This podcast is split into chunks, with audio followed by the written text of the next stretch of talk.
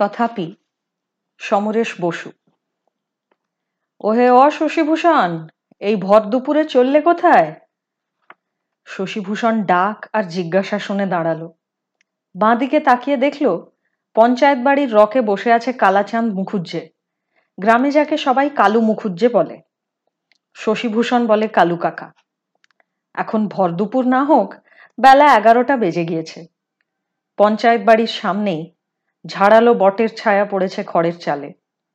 অনেকখানি জায়গা ছায়া নিবিড়, বাকি রাস্তাঘাট সবই জ্যেষ্ঠের রোদে, এখনই যেন দপদপ করছে।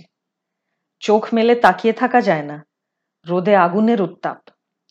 রাস্তার ধারেই খানিকটা জমি ছেড়ে পঞ্চায়েত ঘর। মাটিতে ঘাসের চিহ্ন নেই, কেবল ধুলা।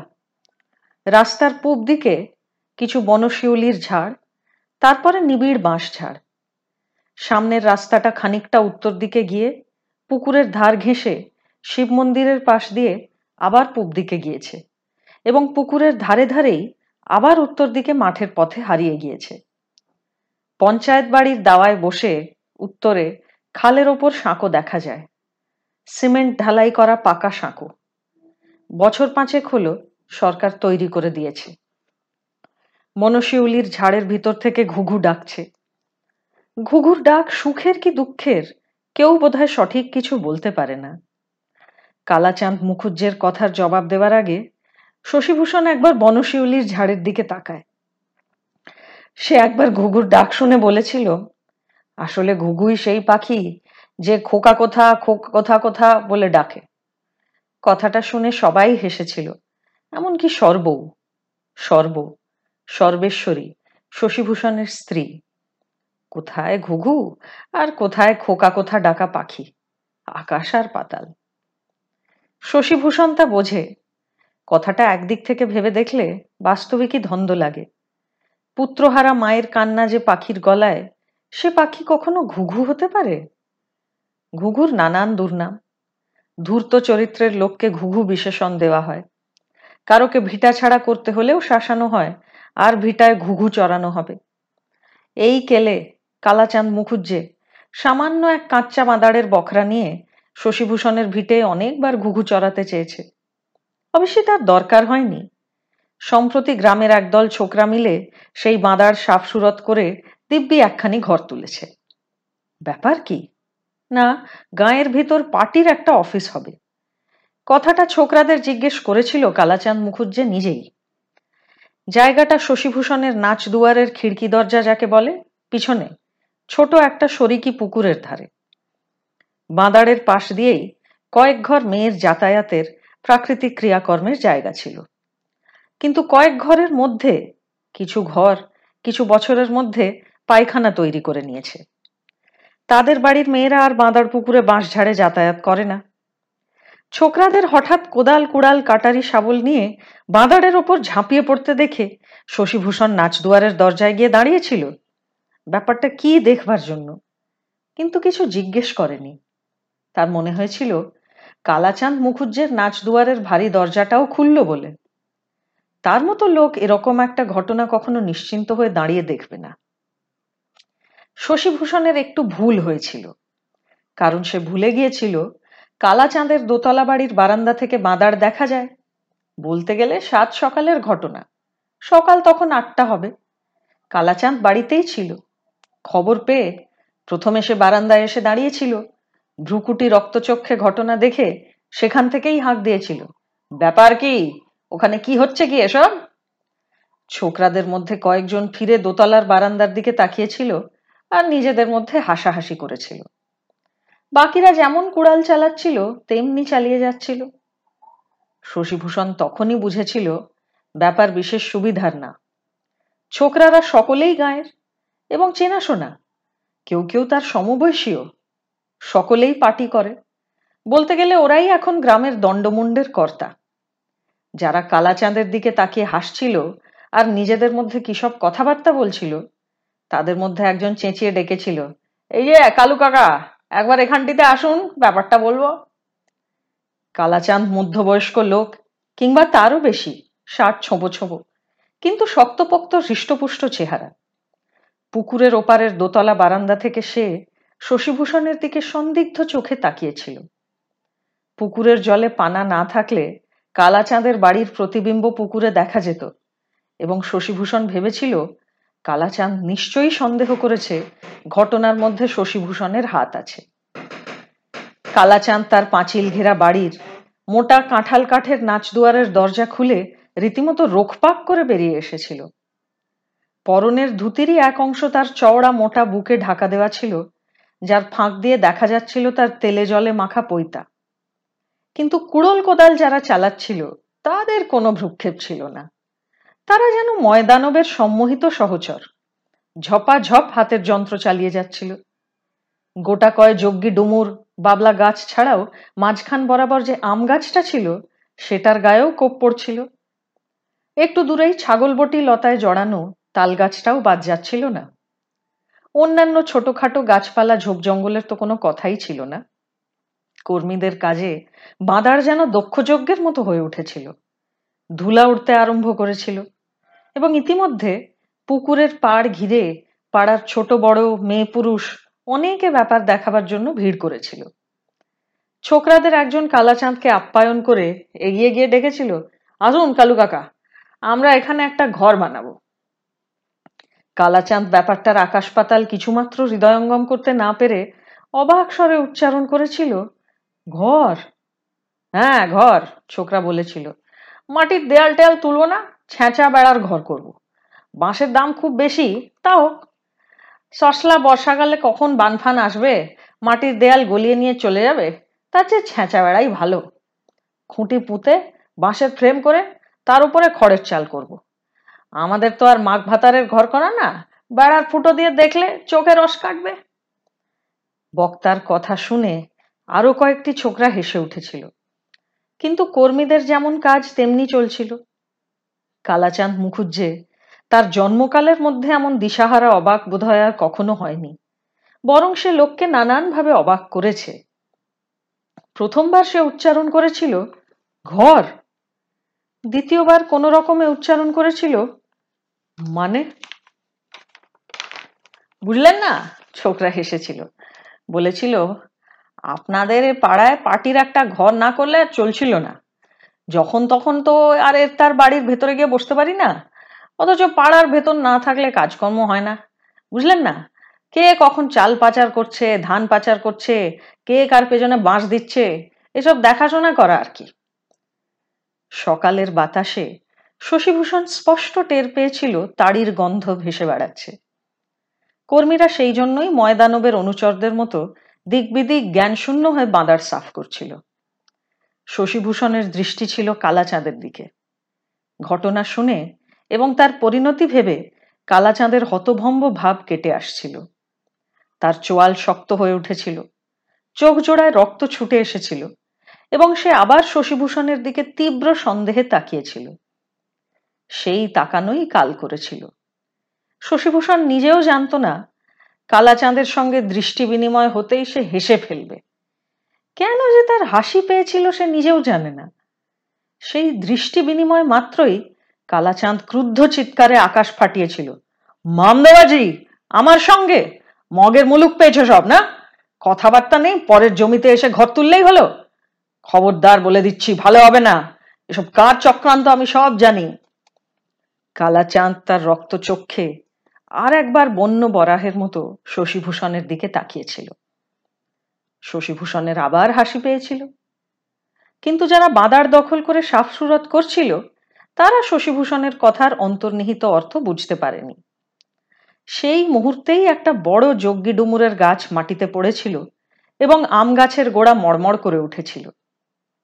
কালা চাঁদের সামনে গুটি কয় ছোকরা হো হো করে হেসে উঠেছিল। একজন বলেছিল, এই দেখো, কালু কাকা, আপনি চড়ছেন কেন? মামদোবাজির রাজত্ব চালাতে দেব না বলেই তো আমরা এখানে ঘর করছি। আপনার জার থেকে আমরা পঁচিশটা বাঁশ নেব। কিছু খড়ও আপনাকে দিতে হবে চালের জন্য। আর দেখছেন তো, আমরা নিজেরাই জন্মজুর খেটে বাঁধার সাফ করছি, তারপরে ঘরামির কাজও আমরা করব। এখন পাঁচটা টাকা দিন তো, একটু দম দেওয়ার ব্যবস্থা করি। মানে? কালাচাঁদ ছোট শব্দ উচ্চারণ করেছিল। তার লাল চোখে তখন কেমন একটা ভীতি সংশয়। দেখেছিল, কয়েকটি ছোকরা তাকে ঘিরে রয়েছে।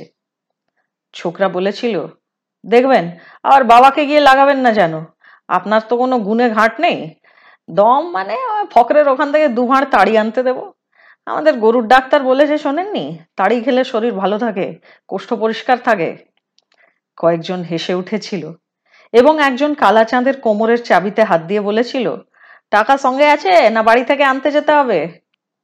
ব্যাপার দেখে শশীভূষণ শব্দ করে হেসে উঠতে যাচ্ছিল। ঠিক সেই সময়ই একটা ছোট ঢিল তার পিঠে এসে পড়েছিল। শশীভূষণ ভ্রুকুটি অবাক চোখে পিছন ফিরে তাকিয়ে দেখেছিল।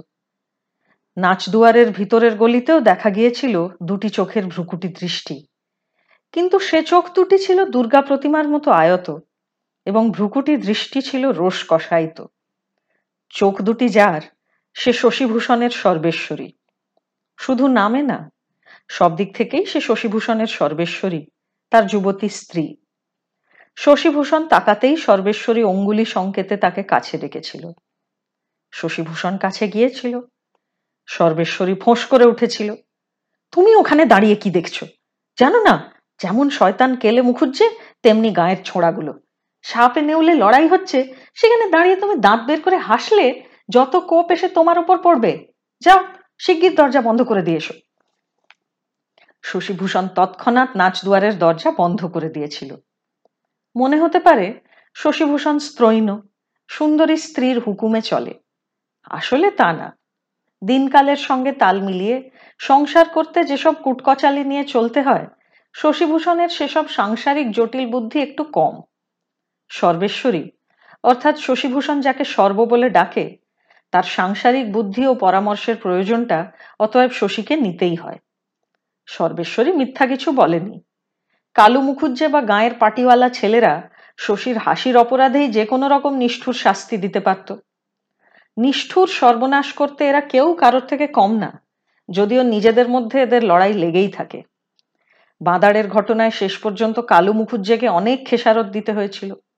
টাকা দিতে হয়েছিল, বাঁশ খড় সবই দিতে হয়েছিল। কিন্তু আবার বিস্ময়কর রকমে ছেলেগুলোর সঙ্গে কালু মুখুজ্জের আতাত হয়েছিল। শশী কোনোদিন বাঁদাড়ের অংশ নিয়ে তার দাবি জানায়নি। জানালে তাকে ভিটেমাটি ছাড়তে হতো, এটাও তাকে তার সর্ব বুঝিয়ে দিয়েছিল। সর্বেশ্বরী রূপসী, কিন্তু বিয়ের আগে ছিল গরিবের মেয়ে, বিয়ের পরে গরিবের বউ। কথায় বলে, অতি বড় সুন্দরী না পায় বর, অতি বড় ঘরণী না পায় ঘর। সর্বেশ্বরী সুন্দরী ও ঘরণী দুই।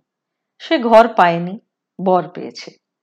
শশী স্ত্রীকে ভালোবাসে, স্ত্রীর মর্যাদা বলতে যা বোঝায়, সে বোধও তার পুরোমাত্রায় আছে। কিন্তু তার অন্তরে যতটা স্বাদ, সাধ্য তত নেই। সংসারে অনেক স্থূল সুখের উপকরণ আছে, যা পাওয়ার জন্য মানুষের হাহাকারের অন্ত নেই। শশী সেই সব কোনো উপকরণ দিয়েই সর্বকে সুখী করতে পারেনি। এ দুঃখটা তার ভিতরে মোচড় দেয়। মুখ ফুটে বলতে পারে না, কারণ সর্ববিরক্ত হয়। রাগ করে বলে, যে সুখ আমার কপালে নেই, তার জন্য কেন মন গুমরে মরো? তুমি আর তোমার যা আছে তাই নিয়েই আমার শান্তি।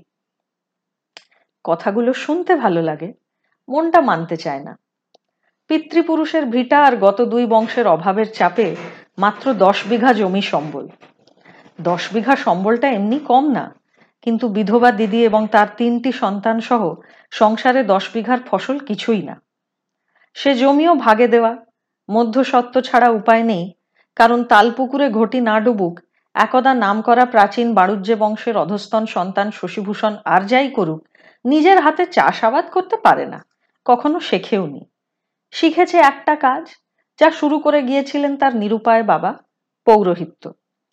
পৌরোহিত্য পেশার মধ্যেও প্রতিযোগিতা কম নেই বিবাহ শ্রাদ্ধাদির মতো কাজ কমই জোটে। তথাপি পূজা পার্বণ মিলিয়ে অভাবের মোকাবিলা কিছুটা করা যায়। কিন্তু সমান সংসারের দিকে তাকিয়ে শশীর কেবল মনে হয়, জীবনের গতির সঙ্গে তার তাল মিলছে না। সকলেই অগ্রগামী, সেই পিছনে পড়ে থাকছে। এসব ভেবে তার মন যে কেবল বিমর্ষ হয়, তা না। একটা অশুভ ভাবনা যেন তার মস্তিষ্কের সীমান্তে ছায়া ফেলে দাঁড়িয়ে থাকে। তার কারণও এই কালো মুখুজ্জে এবং তার মতো ব্যক্তিরা। তাদের কথার মধ্যে প্রায়শই এমন একটি ইঙ্গিত থাকে, সর্বেশ্বরীর মতো স্ত্রী নিয়ে নিরুপদ্রবে ঘর করাটা একটা অবাস্তব রীতিনীতিহীন ব্যাপার, বিশেষত শশীভূষণের মতো লোকের পক্ষে। শশীভূষণ অতিমাত্রায় অনুভূতিপ্রবণ, কিন্তু সে চরিত্রের দিক থেকে নিরীহ, বিরোধিতা এড়িয়ে চলতে চায়। তার যত কথা সর্বেশ্বরীর সঙ্গে এবং সর্বেশ্বরী সেসব কথা শুনলে খিলখিল করে হাসে। সে হাসি যেন শশীর বুকে ঝড়ের মতো বাজে। সর্বেশ্বরীর হাসি উচ্ছ্বসিত রক্তাভ মুখ ও শরীরের অধরা তরঙ্গের দিকে তাকিয়ে নিঃশ্বাস বন্ধ হয়ে আসে। সর্বেশ্বরী বলে, যারা ওসব বলে, তারা যেন আমাকে বলে যায়, কোন রীতিতে চললে ভালো হয়? না হয় একবার যাচিয়ে দেখব। তারপরে শশীর দিকে ভ্রুকুটি চোখে তাকিয়ে বলে, ওদের কাছে তোমারই বা এত ভালো মানুষ হয়ে থাকবার দরকার কি? তুমিও সকলের সঙ্গে, দিনকালের সঙ্গে খাপ খাইয়ে চলতে শেখো। মুখ বার করে থেকে লাভ কি? আমি তো ঠিক করেছি, সবাই যেমন, আমিও তেমনি করে তাদের সঙ্গে চলব। দেখি আমার কি করতে পারে। সর্বেশ্বরীর কথায় শশীভূষণ খানিকটা আস্থা পায়। সে জানে, সর্বেশ্বরীকে নিয়ে যে যাই বলুক, তার মুখকে সকলেই কিছু কিঞ্চিত ভয় পায়। সে কারোকেই ছেড়ে কথা বলে না। সর্বেশ্বরীর প্রতি সকলের আকর্ষণ যত, সমীহও যেন তত, যা শশীর প্রতি নেই।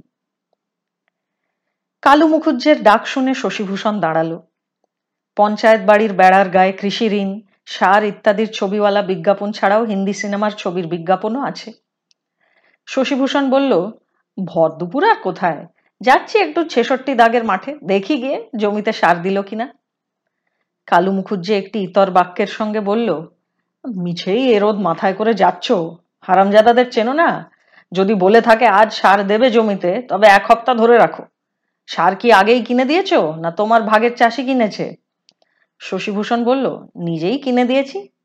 কালু মুখুজ্জে বলল, তবেই হয়েছে। তোমার সার সে আগে নিজের জমিতে দেবে, তারপরে পয়সার জোগাড় হলে সার কিনে তোমার জমিতে দেবে। এত দেখে শুনেও এমন বোকার মতো কাজ করো কেন?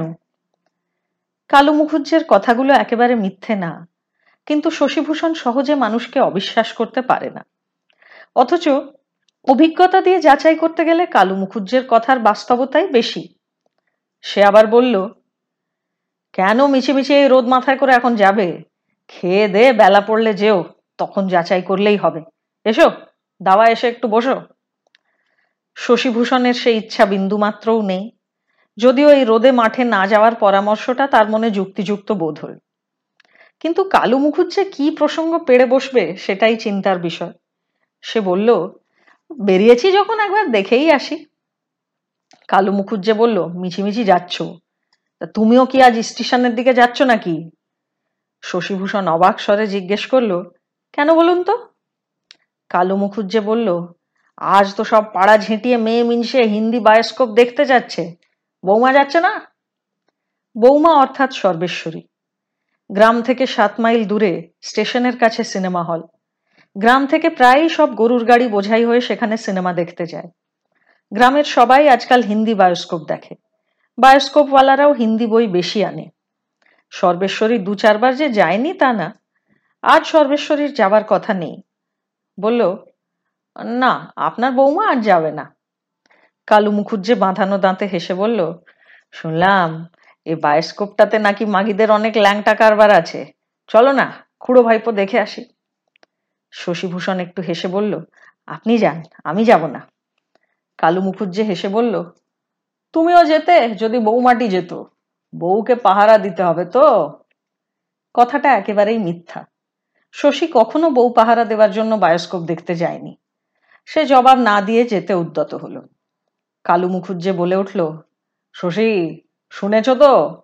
আমাদের গোবরা বাউরি একটা নতুন টানজিটার কিনেছে? টানজিটার মানে ট্রানজিস্টার রেডিও। কথাটার মধ্যে একটি বিশেষ ইঙ্গিত এবং খোঁচা দুইই ছিল। সর্বেশ্বরীর একটি ট্রানজিস্টারের স্বাদ আছে, কিন্তু মুখ ফুটে কখনো বলে না।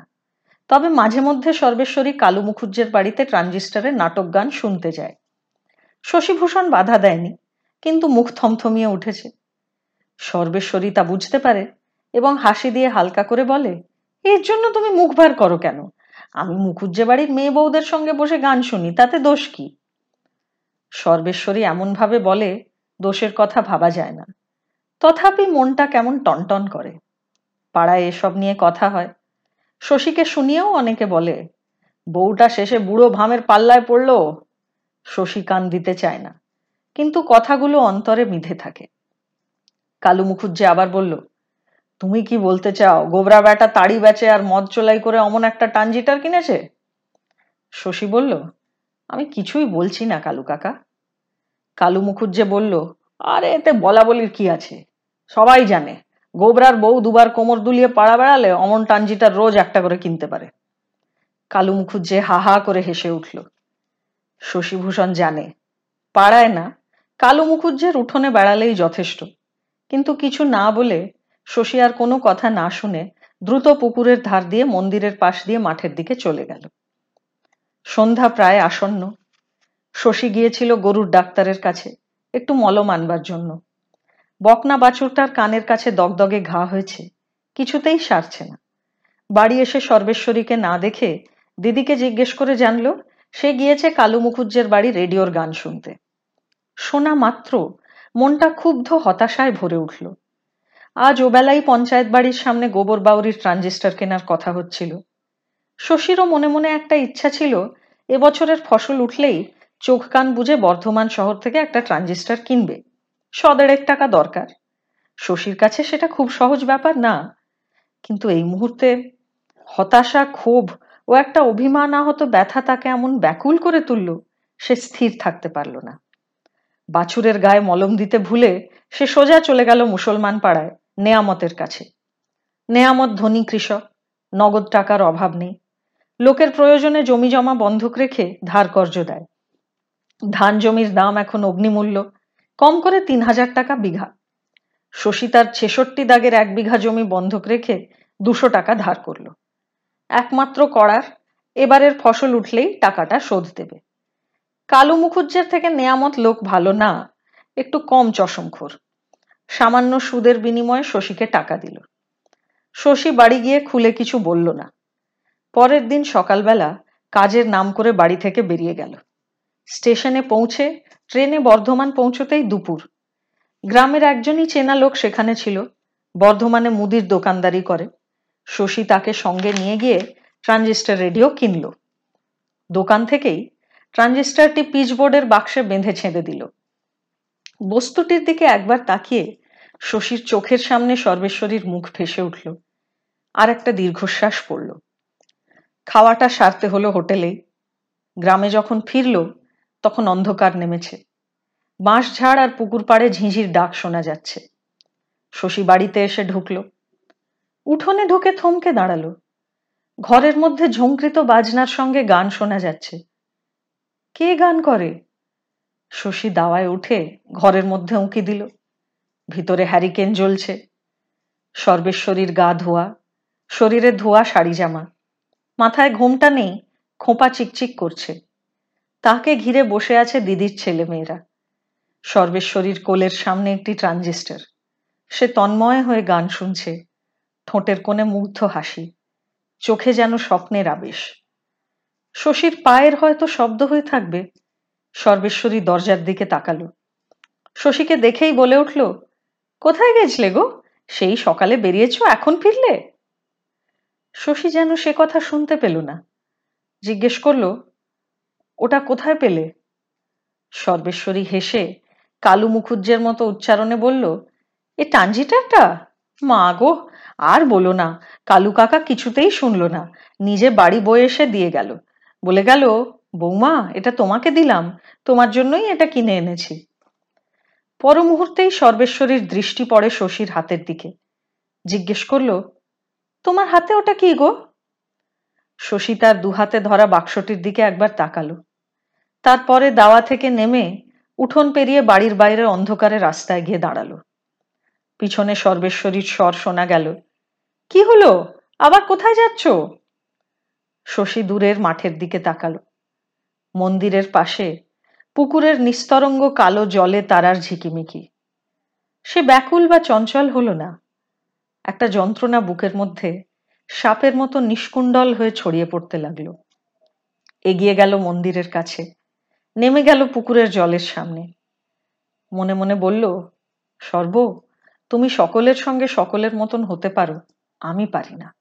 আমি আমার মতোই থাকব, কিন্তু এ ভার আর সইতে পারি না শশী নিঃশব্দে আস্তে আস্তে ছোট যন্ত্রটি জলের মধ্যে ডুবিয়ে দিল। তথাপি চোখের সামনে জেগে রইল সর্বেশ্বরীর প্রতিমার মতো মুখ।